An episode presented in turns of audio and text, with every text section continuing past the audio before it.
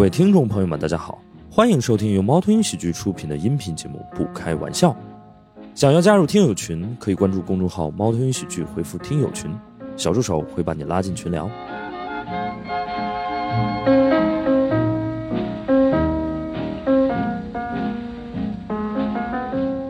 欢迎大家来到不开玩笑的录制现场，我是今天的主持人大熊。然后我们今天这一期节目呢，就是临时起意啊，因为马上儿童节就要到了，对，呃，所以就是像我这么热爱聊原生家庭的人，今天肯定也要借着儿童节这个机会，找几位朋友一起来聊一聊原生家庭。啊，我们请到了，今天都是老朋友啊，冰冰，Hello，大家好，我是冰冰。呃，谭同学，Hello，大家好，我是谈恋爱同学。以及依旧在远程的史岩老师。哎，大家好，大家好，我是史岩。啊，就是我们这个组合之前录过这个囤货的那期节目嘛，对吧？就是原班人马，对。所以就我觉得我们就是既然聊一些童年的这个往事，我们是不是可以先给童年下一个定义？就是多少岁以下算是童年，或者说算是儿童嗯，就童年，我觉得更多是一个心理学的一个一个状态吧。？OK，嗯啊，所以呢，你让我去定义的话，我觉得可能就是你自己经济独立之前，就是你能养活自己之前，你都可以算一个。那我就三十五岁之前都算。我还在童年里呢，我还在童年里。经济独立特别是一个特别不心理学的事情啊，就是经济学的事儿。就只要我一直不想经济独立，我就一直可以处于童年。而且这很可能是一个特别成熟的想法。嗯，对呀、对呀、嗯我觉得就是你呃，相当于比如说日本有很多不是那种啃老的人嘛，嗯我觉得他们可能一辈子就就处在一个就是童年的状态，巨婴啊。OK，对。不过我们其实，在就是开始录之前，因为大家其实都会有不同的想法。谭同学是觉得可能初中小学毕业就不算儿童了，啊、谭同学觉得小学毕业哦就不算儿童了。因为我们小学的时候会有儿童节，到初中初一就没有了。六月一号不放假那天对我的打击很大。我们是就是怎么聊到这件事儿呢？是就是在聊童年往事的时候，我不小心说，我说我就是带着五十个人去和一个男同学进行沟通，然后谭同学说那是多大的事儿？我说高中，然后他说高中还是童年呢？对，然后我当时那一刹那突然一下有点错愕，嗯，对啊，高中肯定不算了吧？嗯，我是觉得开始早恋就就开始谈恋爱，正儿八经处对象就不算了。我二十五岁处的对象对对对啊啊我二二十五岁，哦，个童年刚过去没几年，对，哎，所以每个人的定义和标准是不一样的。所以我们按照联合国的标准来，好不好啊？联合国的标准是，呃，十八岁以下都算是儿童啊。嗯，OK，就是我想先问一呃一个问题，我们来就是找一找状态，大家记忆当中自己有过过儿童节吗？那谭谭同学先说吧。嗯你既然对儿童节这么耿耿于怀，我先说，就是我们小学的时候，儿童节确实是放假的，不管是放一天假还是半天假，都会放。嗯有的时候儿童节举办运动会，有的时候表演节目，有的时候儿童节是出去郊游，所以我对儿童节感觉特别好。然后我印象比较深刻的一个儿童节就是那一年我妈妈在外地，然后嗯我妈妈给我打了一个电话说。今天是儿童节，你可以自己画一张画贴在墙上，就是有一种母亲的心酸。但这是，但那个时候我根本就不想接他电话，我只想看电视。但是为什么儿童节要被安排一个任务呢？就是他觉得这一天我可以做点让我自己觉得高兴的事情。就是以以前不让贴在墙上是吗？对，因为以前我在我们家墙上挂了一个生死簿，我妈说太吓人了，让我强行让我撤掉。哦，我以为今天是儿童节，你可以在生死簿上把任何一个人划掉划掉。把我的人名勾销，哎，所以就是谭同学的童年就是一个死亡笔记。对可以这么理解。刚刚石老师刚刚有提到一件事情，其实是对于每一个人童年来讲是很重要的，就是石老师说他的父母都是老师，就是每一个人家长的职业，其实很大程度决定了你的童年是怎样的。对，老师嗯家的孩子，老师家的孩子是什么体验呢？我先说一个这个最基本的点哈，嗯就是如果你只有一方是老师的话，我觉得你可能体会不到，就如果你爸妈都是老师是多么的恐怖啊！就是爸妈都是老师意味着什么？嗯，你放暑假的时候，他们都放，啊，这也太可怕了。OK，就是很多孩子，就是我后来我上了大学之后。就是我见到的一些新的朋友，然后呢，我跟他们聊天的时候，就是他们对暑假记忆非常的美好，他们觉得哇，暑假是一个特别美好的时间，就可以出去浪、出去野，就是因为没有人管你，因为爸妈都在上班我说我靠，我怎么回忆不起来任何一个这么快乐的时间呢？就，你想想，我爸和我妈都是有一天同时盯五十个学生的能力的嗯，啊现，在两个人只但是在暑假的。时候，两个人只盯我一个人。一百倍的差，那不给盯死了？OK，我家是这样，就是因为我我我父亲是医生，然后我母亲是老师。我觉得你这个组合才最恐怖。呃，我的恐怖来源跟我父母的职业完全没有任何关系。我的童年阴影来自于我家的就是多出来的那个人。我我家会有一个保姆，对他他家底殷实哈。呃，就是，呃，小的时候我特别的害怕暑假，就是我不想跟家里待着，因为我如果要是在学校，我就想怎么样怎么样。但是我如果要是在家里待着，然后我就要每天面对那个保姆和我外婆，嗯嗯嗯，所以我后来暑假我唯一能够就是有活路的办法，就是让我爸妈给我把补习班报满。对我一整个暑假就是一周七天的上补习班，然后我爸妈他们就觉得我是一个特别爱学习的人。其实就是我如果要报了补习班，我就可以逃学啊；但如果我不报补习班的话，我就跟家待着。跟家待着，啊，就很可怕。我我觉得一会儿可以问问冰冰和谭同学啊，就是你们的经历，因为我觉得我这个实在是太没有可比性了。因为我爸妈都是老师，嗯，尤其是我妈，就是因为我妈基本上掌控了我的童年的教育哈，她就觉得所有的课外补习班全是 bullshit，OK，全是扯淡，所以我的童年就没有参加过补习班，我特别能理解就很。可怕。我的童年几乎没有去过医院，除非要做手术，因为我爸认为所有的医生都是 bullshit。对，同行歧视呢？这就是就就是这样的啊。毕竟都是同学。然后你知道，就是因为我没有去过补习班，所以我还少了一环节。因为我很多同学他们在补习班都早恋了，对对，补习班老容易早恋。我不知道谭同学啊，因为你对童年的定义就是，你对早恋的定义应该十八岁之前吧？还是啊，是吗？初中18岁对，之前二十五开始早恋吧已经结束了吧？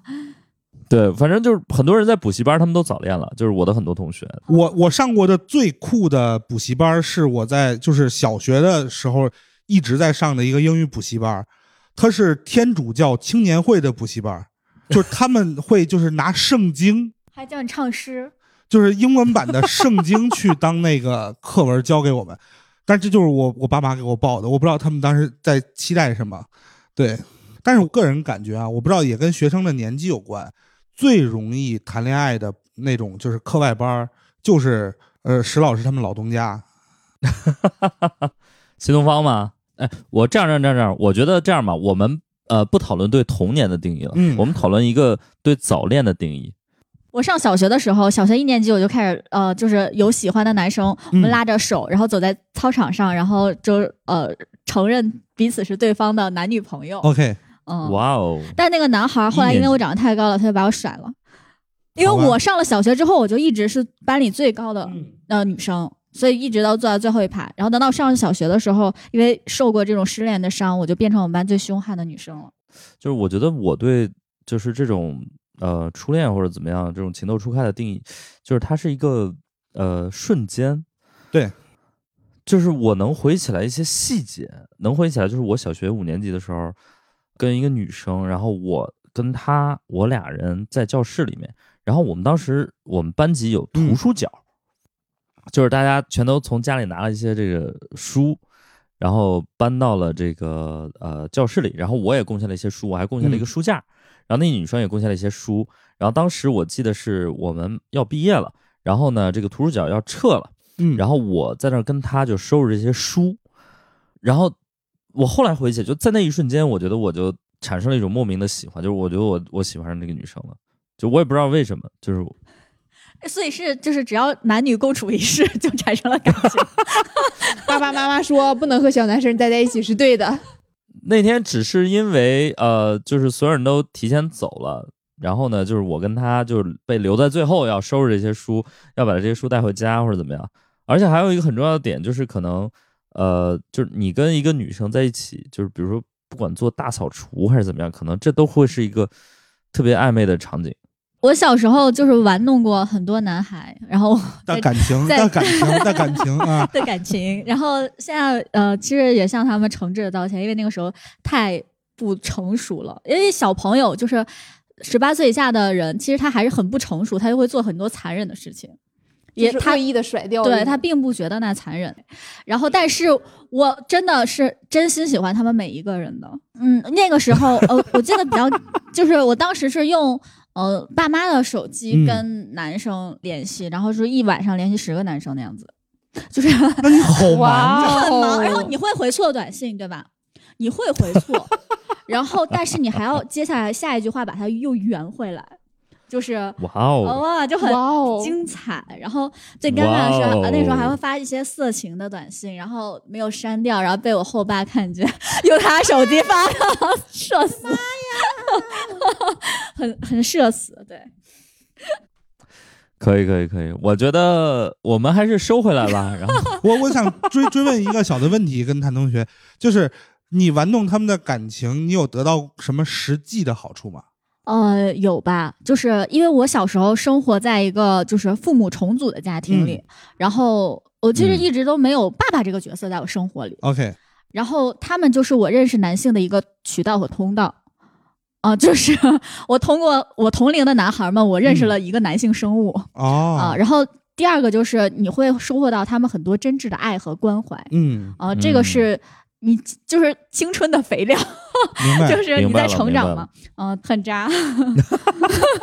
那会有安全感吗？会啊，因为就是你发现这个世界上不只有一个人喜欢你，然后你不必把感情捆在一个人身上。如果一个人不喜欢你了，还会有下一个，还会有更多人喜欢你。这就是区块链啊！我的天呐，恋爱的恋啊！对，区块链。就是你有没有就是特别残忍的拒绝过别人？嗯，谈不上残忍吧，就是呃，有一次残忍的分手吧，嗯就是。那个男生还是很喜欢你的，然后但那个时候我觉得他太作了，我就想和他拜拜。然后我说你去买一盒酸奶，然后你就跑了然，后他去买了，然后他嗯买回来了，我说我说你把这个酸奶喝了，然后他就喝了，喝了时候我说你喝完这个酸奶，咱们俩就结束了。然后为什么呢？没有道理啊！这个这个好，这个好酷啊我！说你把这个酸奶喝完了，这个特别有仪式感。对，然后这种场景很多，然后还有就是，比如说我跟我一个正式的，我因为我其实我正式的男友不多，就是其他都是备胎。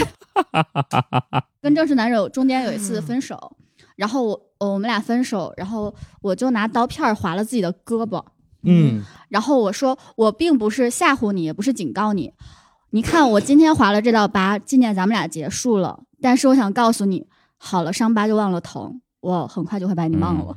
好狠的一个哦女人呢！太厉害了，太厉害了！我觉得这个这个真的是就是对文学素养太然后。到后来还有男孩儿就是上学的时候给我烧纸，然后就是就差送花圈送到班级门口，就就是恨恨你，恨的。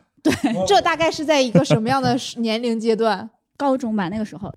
但我觉得童年的很多事情，你做出来的匪夷所思的事情，其实都想证明自己是特别的，诚恳的道歉在节目里嗯，你们那个收到过情书吗？当收到过呀。呃 甚至我都收到过啊！我不光被写过情书，我还被求过婚。哇哦，哇，好浪漫啊！但是这个事儿是一个误会。在我上大学的时候，大一那年的春节，然后大年初一的晚上，我到现在还记着。然后我在我们家阳台上待着，然后突然接到了固话响了。我上大学是二零零那会儿，已经是二零零七年的年初了，就家里的固话响了，然后就是喂，是吕天雄吗？呃吕天雄就是我啊，对，跟大家说明一下。然后呃，我说是你哪位？然后他说我是谁谁。然后我当时就吓傻了，就是因为这个人，他后来因为就是精神方面有一些问题，所以就休学了，嗯。然后他说，呃，我是谁谁，然后我说有什么事儿吗？我们结婚吧，就大概是这样的一个语气，我们结婚吧。然后我当时就懵住了，然后我说你是跟别人玩什么呃国王游戏或者玩什么输了吗？然后他很明显没有听懂我说的这话是什么意思，嗯啊了两句之后，他说啊、还记得你高中时候跟我说过的话吗？大学了就结婚什么的，我们两个人是初中同学，我们两个人在高中的时候只见过两面，原因是因为他其实高中还在我们班，但是他从来没有去过学校。但是老师知道我跟这个人初中就是同学，所以每次要给他带什么卷子、带什么东西，全都是我送去他们家。然后呢，他对你产我每次。都是给他爸妈，我只见过他本人两次。这个不是最可怕的，最可怕的是，转年我回到了学校，收到了一封信。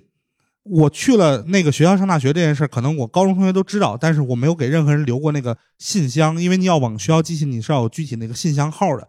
我不知道他是怎么查到这一切的。到现在那个信里的有一句话我还记着，呃，想和你一起过着相互搀扶的坐在公园的长凳上看白鸽从头顶的天空中飞过的日子。复句的一个一个一个高度的使用，嗯，我觉得就是呃，把你腿打断就可以了。对我，我后来就在想，为什么我们两个人会相互搀扶着？就是为什么互相都打断了。你之前跟他承诺过怎么样吗？没有？就是我之所以会戴眼镜儿，是他打的，就是他是我初中的同桌。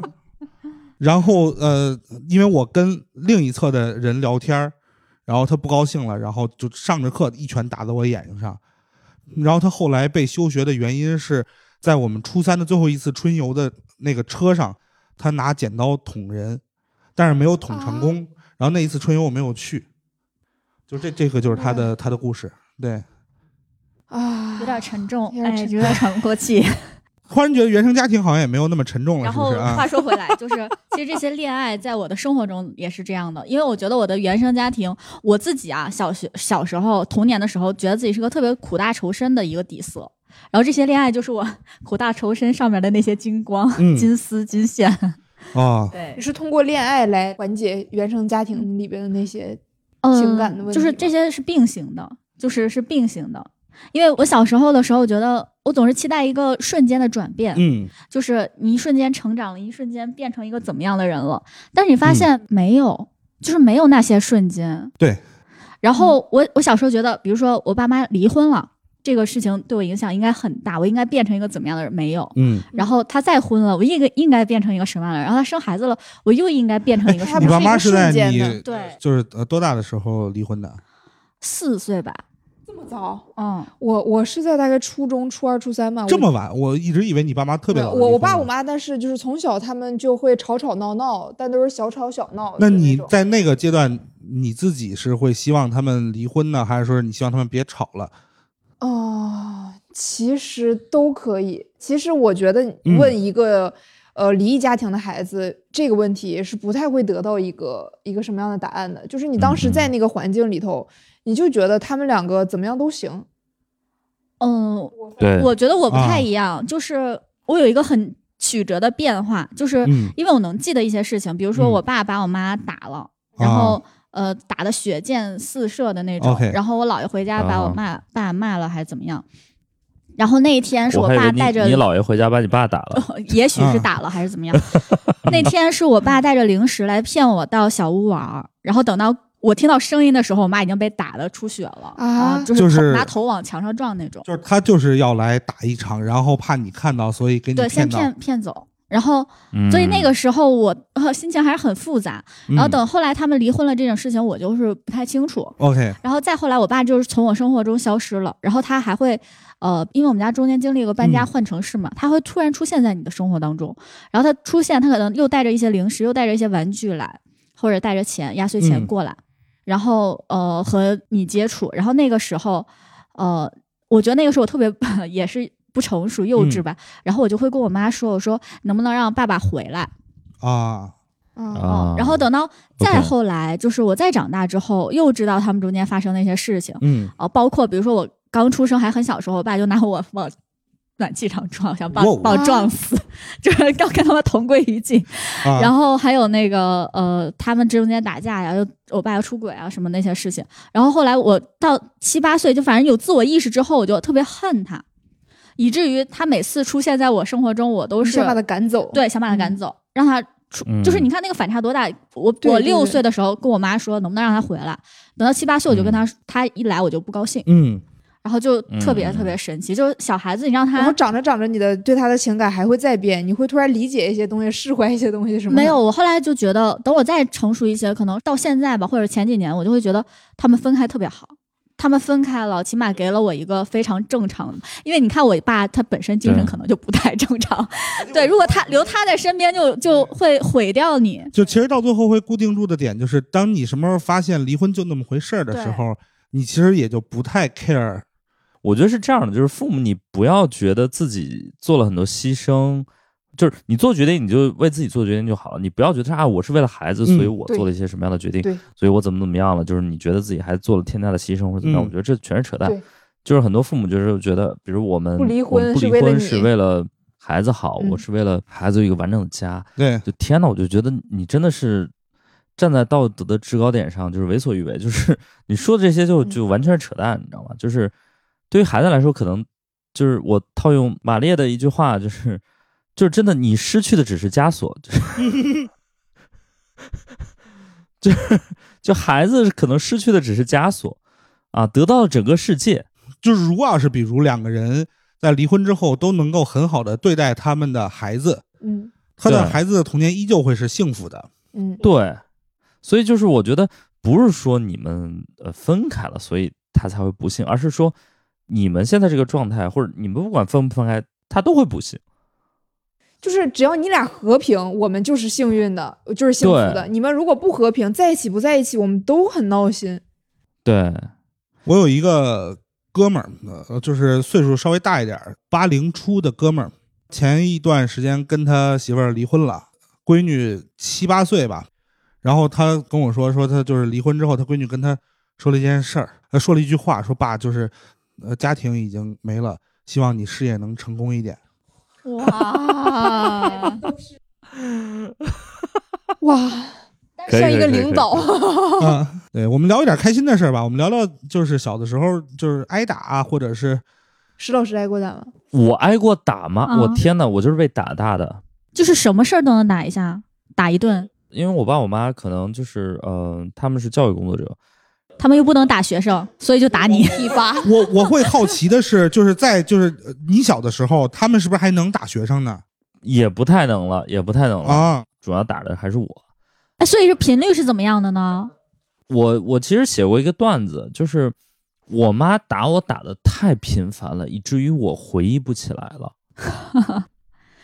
我觉得是这样的，就是已经被打最近有一个电影可能也比较火，就是那个《妈的多重宇宙》嗯，嗯啊，就是就是如果你在任何一个宇宙、任何一个场景、任何一个可能性之下，你都会打孩子，那这个孩子不太会记得嗯嗯，啊。就我妈就是这种特别的那两。我觉得这样，的方式也很好呀，就是对。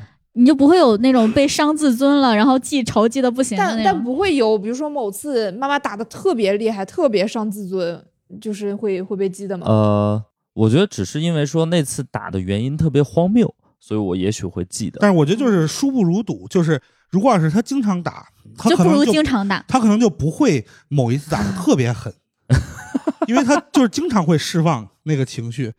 对，我先说一下，我印象特别深的是，我作为孩子，我其实是很有一种呃基础的防御心态的。我觉得我就是只是作为一个孩子的防御心态，所以嗯有一次我觉得我被打是一个特别荒谬的事情。我我在楼下跟一帮孩子在那玩儿，然后呢有一个小孩儿骂了我一句。啊，就我已经不记得他骂的是什么了，但大概是一些国骂之类的，就是啊还比较狠那种话。啊，他骂了我一句，我用同样的话回了他一句。嗯然后呢，当时我们也住在那种就是单位的大院儿啊，我们在一楼，然后我们家住二楼，我跟那个小伙伴在一楼，嗯。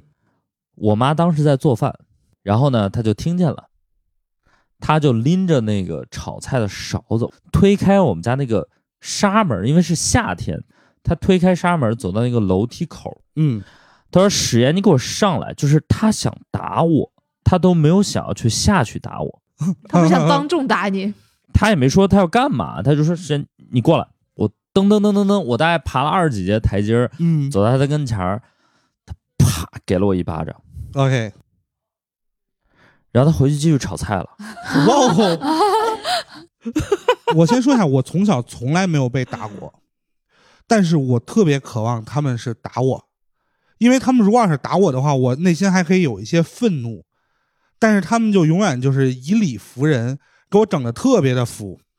比如小的时候，我在可能上小学之前，我都是跟院子里玩的多一点，除了就是因为每周可能会有呃一天半天在家嘛，然后跟院子小朋友玩，那会儿院子小孩都是男生，就是因为他们平时是从周一到周五都在一起，我是周一到周五在幼儿园，所以就是我就是圈子不同，硬融不了。我就是那个跟他们不那么熟的人，然后我就经常会被别人欺负。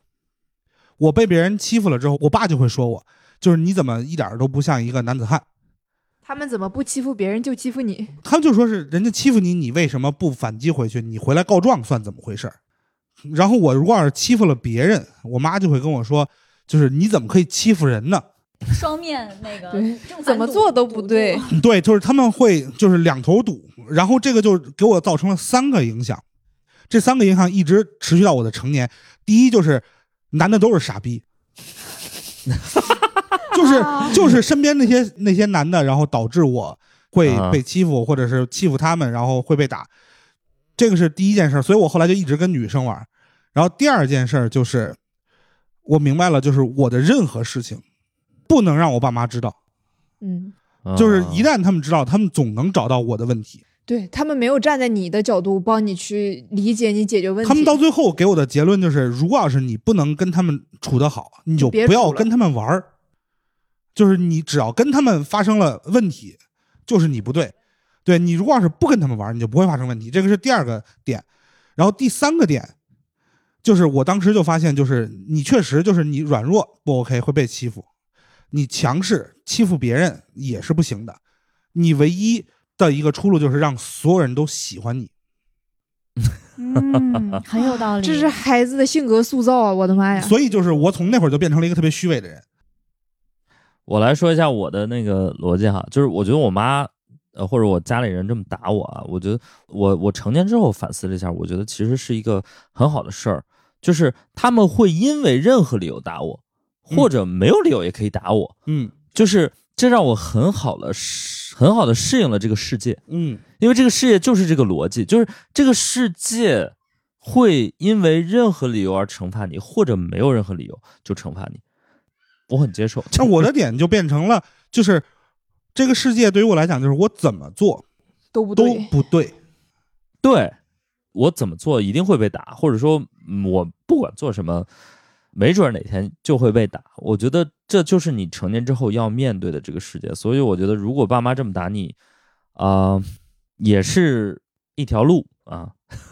我和你们的哲学不太一样，嗯就是我记得我有记忆之前，就是大概四岁、嗯五岁之前，我应该是挨过打的。就是比如说我爸或者我妈或者是我姥，嗯他们会给我一下子，那个时候我就会和他们对打，哦，就是我姥给我一下，我就打回去。嗯，可能小孩天生就是这个性格。然后等到我中间，我妈就不带我了，她自己出去做生意也不管我。然后那个嗯时候就是我姥和我姥爷管我，嗯我姥爷是特别护着我，所以我几乎没挨过打。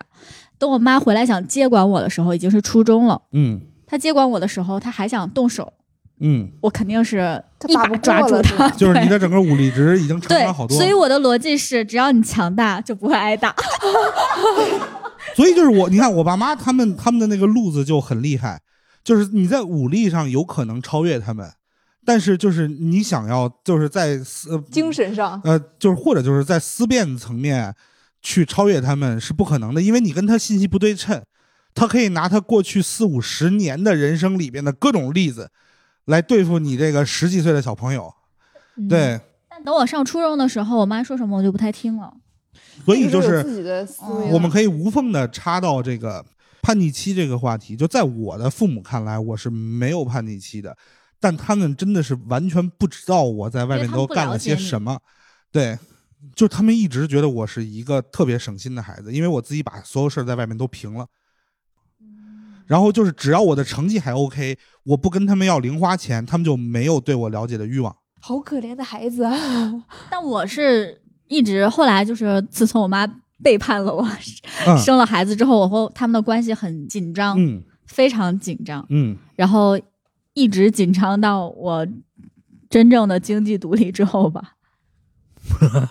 所以经济独立对于舒缓紧张的点就在于你们的关系改变了。就是你不需要跟他们要钱，你也不需要拿他们的钱之类怎。么说呢？就是我小时候，比如说我上高中和上大学的时候，我妈经常会跟我说一句话，叫“你翅膀硬了”。嗯嗯，等到我刚刚经济独立的时候，我妈还会说这句话。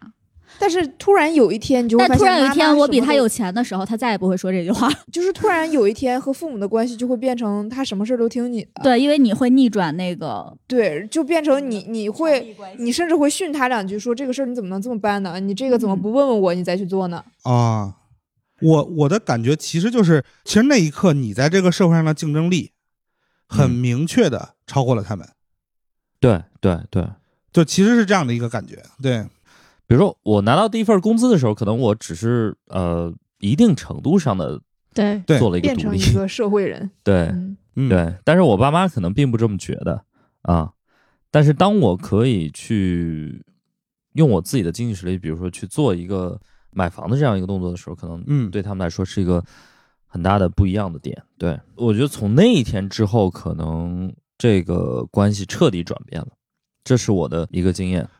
我我不知道冰冰有没有，就是因为你也许可能到现在还没有迎来那一刻，我还没有明显的迎来那一刻，我的那一刻特别的酷，是我爸有一次跟他的朋友喝酒，就是我我爸上了岁数之后，经常喜欢跟他的朋友聚在一起喝酒，然后某一次喝多了之后，我妈给我打电话说你去给你爸打个电话，他听你的，啊，我叫他回家他回回不来，然后呢，我给我爸打了电话，我能听出来我爸喝多了，然后我就问他在哪，我爸就告诉我了，然后我人就直接过去了。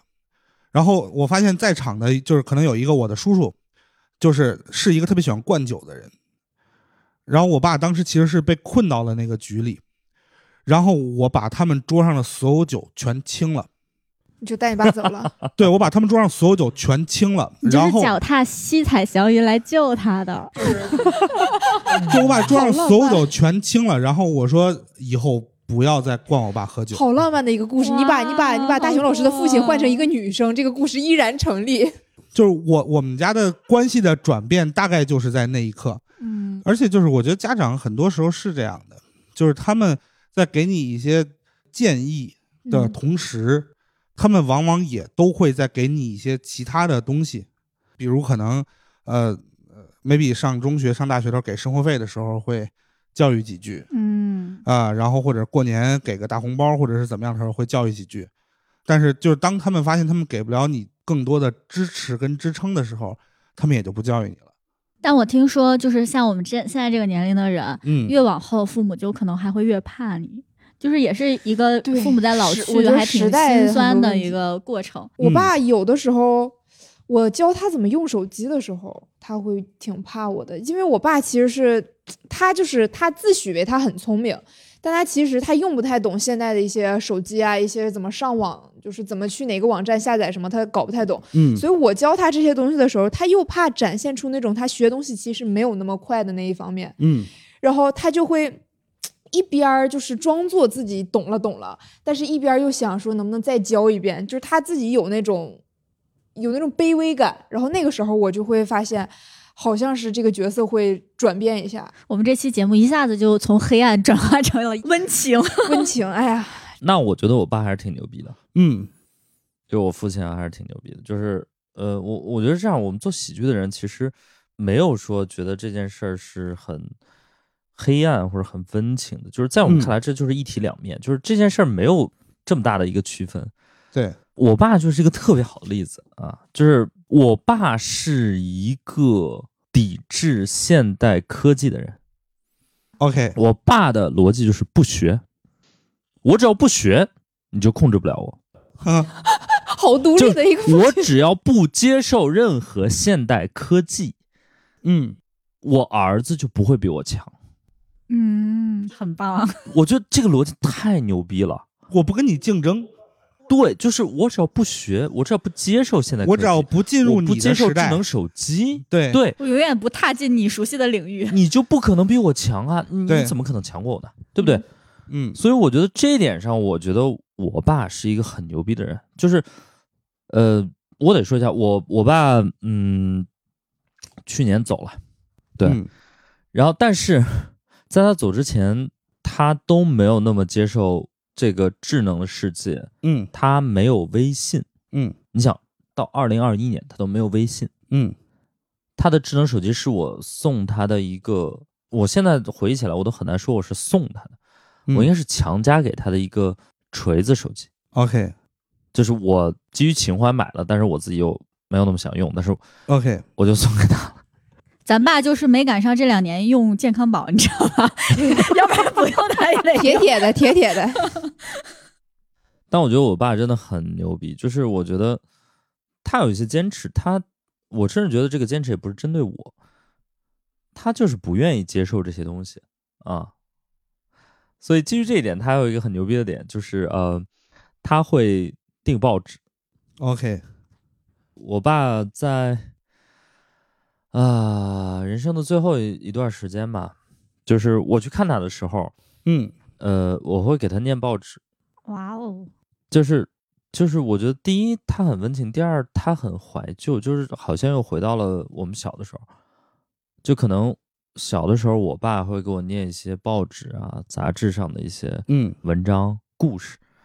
呃，但是在他的呃生命的最后一段时间，我反而觉得，就是我们的角色可能有了一个对调，嗯，然后我会给他念一些报纸上的一个故事，我觉得还挺还挺治愈的吧，嗯对，就是我觉得就是有一些呃这种关系的倒置和传承也很好玩。就我爸有一个特别酷的地方，就是他不是一个有明确的法法律观念和普世道德观的人。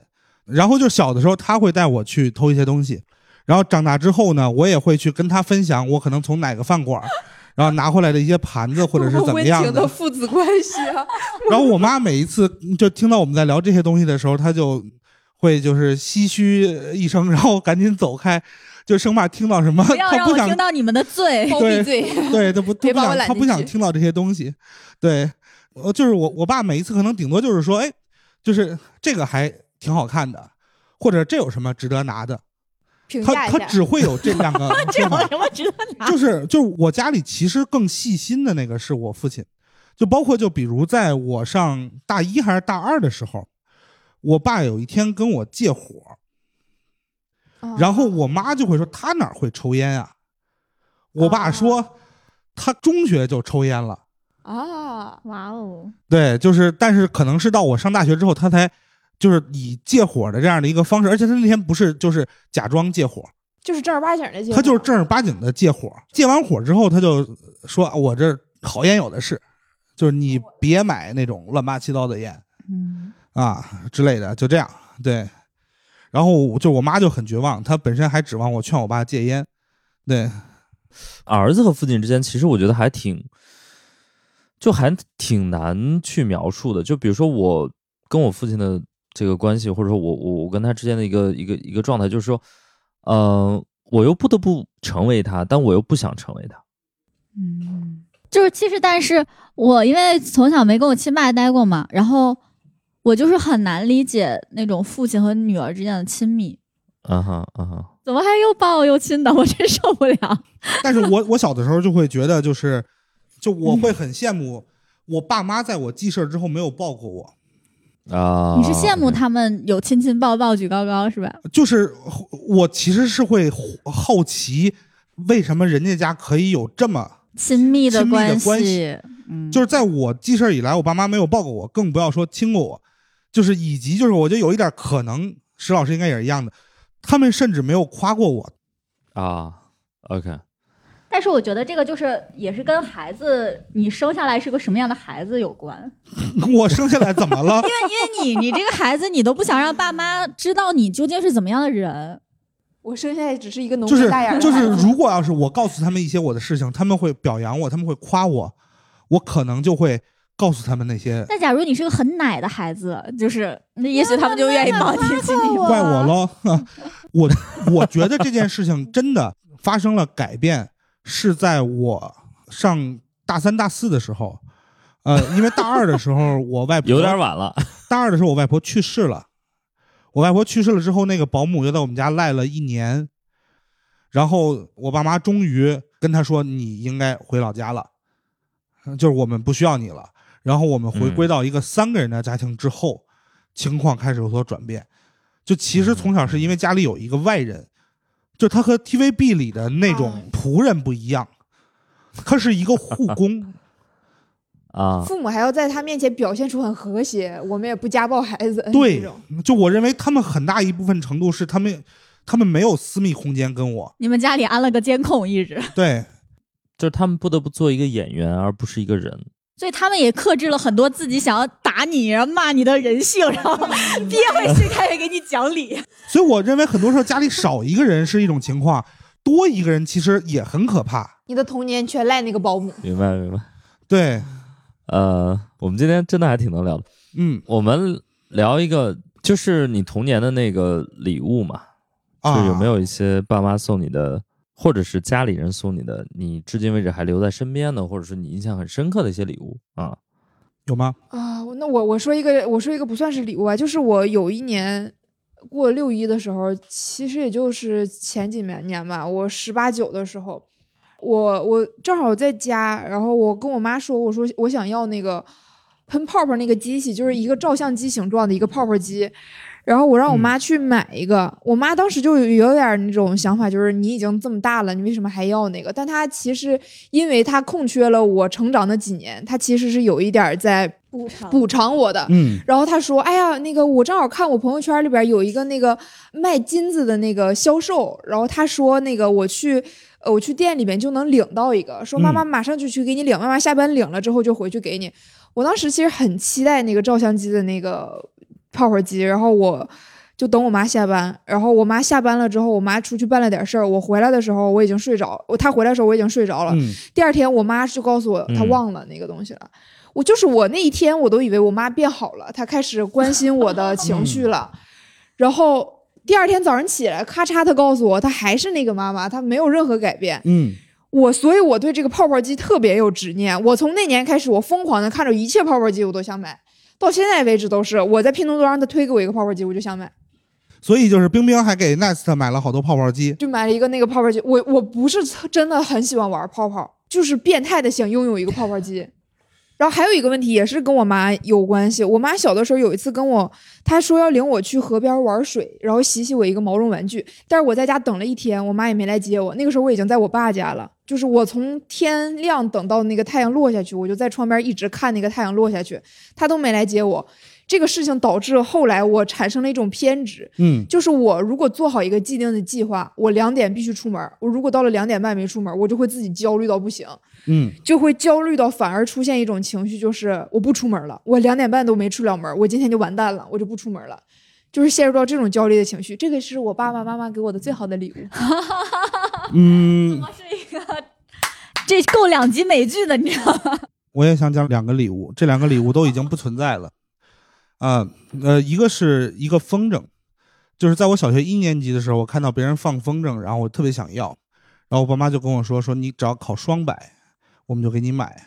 因为我那个小学他判卷非常的严，所以我从来没有得到过双百。当然，这个责任不都赖老师，肯定也跟自己粗心有关系。我哪怕考的再好，只要不是双百，他们就不给我买。后来到了小学二年级的时候，我们开始加入了英语考试。嗯，我考上了双百，但是他们跟我说你要考三百。三个一百，然后我一直到小学六年级的时候，我也没有考到过他们要求的那个成绩。然后他们每一次就不管我考得多好，他们说就是呃，下一次，下一次，下一次。对，你要你要达到那个成绩，这是一个承诺，这是你自己答应的。对他们永远说这是你自己答应的。对，然后到了我小学六年级又念叨的时候，我上初中了，然后他们就给我买了一个风筝，我拿到那个风筝，第一口就把那风筝给撕了。那是我在他们面前唯一一次暴露我的情绪，这个是第一个礼物。都是美剧。我其实有点理解这种这种这种情况。第二个礼物是在我之前在互联网工作的特别痛苦的时候，我爸要送给我一个矿，哇哦，一个矿是山西的那种矿吗？内蒙古的矿。真的是一个矿。他告诉我说，我有一哥们儿，一病人，是内蒙古哪个哪个旗的什么什么人，他跟我说了，只差一百万，他们就能拿到内蒙古哪个哪个旗的什么什么矿的开采权。不是被骗了是吧？就是说说你以后也就不用上班去了，啊，你就去那块儿每年盯几个月摊儿，然后你就等着收钱就成了，啊，然后咱以后就是家里有矿了，就是然后我很明显觉得这个事儿是很奇怪，就是几个亿的生意就差一百万，啊的这样的一个剧本儿，然后我就一直说我说爸，既然这个东西你是要送我的，你让我去跟对方谈，就是最后就是就是谈的很不愉快嘛，就是因为我当时也是希望就是。干脆谈翻了，以后这些人不会出现在我爸身边。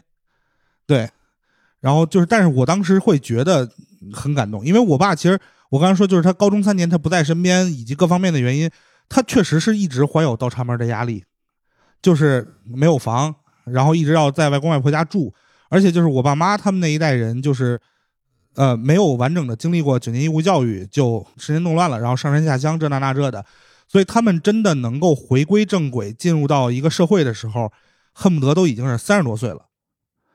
就我妈是三十多岁夜大毕业，就是莫名其妙的本科文凭变成专科，然后再要去读两年夜大才能续本。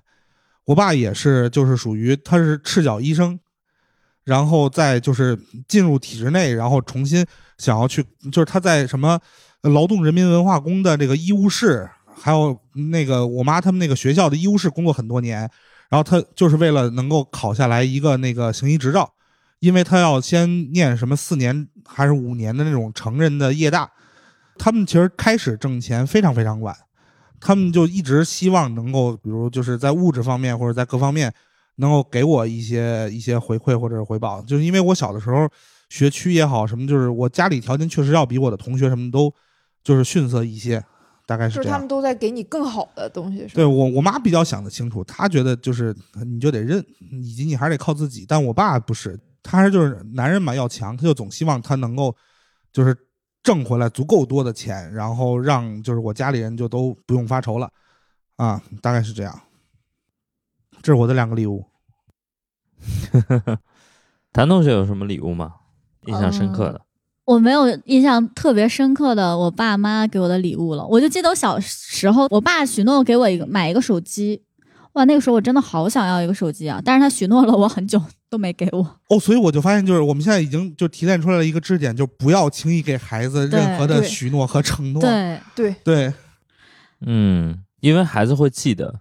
对，因为孩子世界一共就这点事儿。对呀对就惦记这一个事儿他。一定会比大人记得更你清楚。跟你跟狗说，我今天一定去遛你，你不遛它，它它气死了都。对你跟狗都不用说，你不遛它，它直接气死。对，但是我现在想想，就是我觉得我爸妈给我最好的礼物还是生命吧，就是不是为了上价值，因为有一段时间我真的很恨我爸妈，嗯然后而且我跟我妈吵架都是说，当初谁让你把我生下来的？你经过同意了吗？你哎，我也我也说过这种个话感觉我经常会说，是不是？对。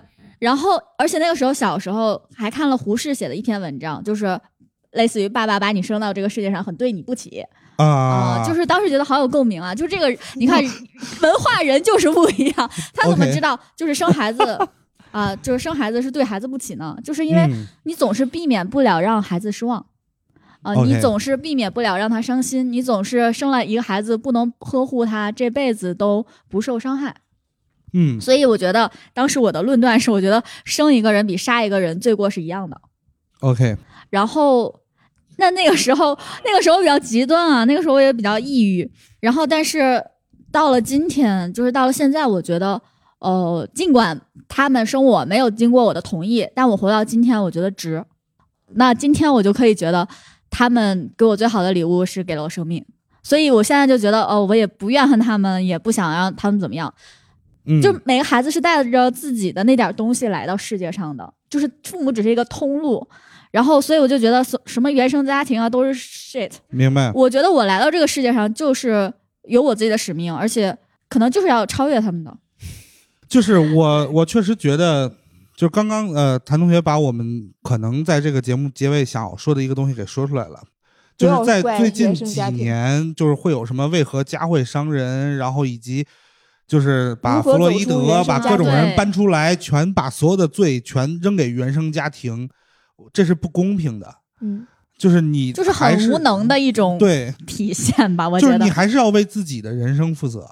就是你为什么要去掰扯你以往过去的，就是得失到底哪个更多，或者是就是诸如此类的，没有必要也没有意义。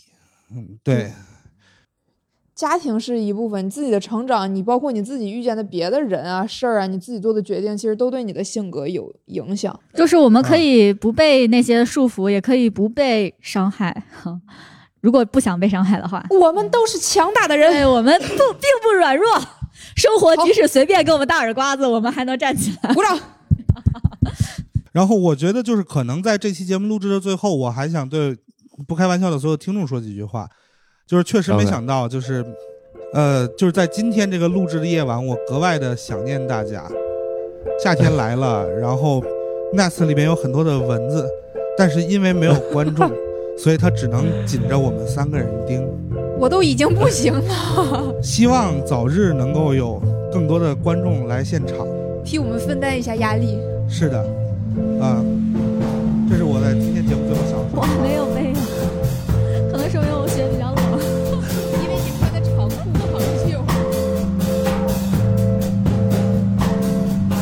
感谢大家收听本期不开玩笑。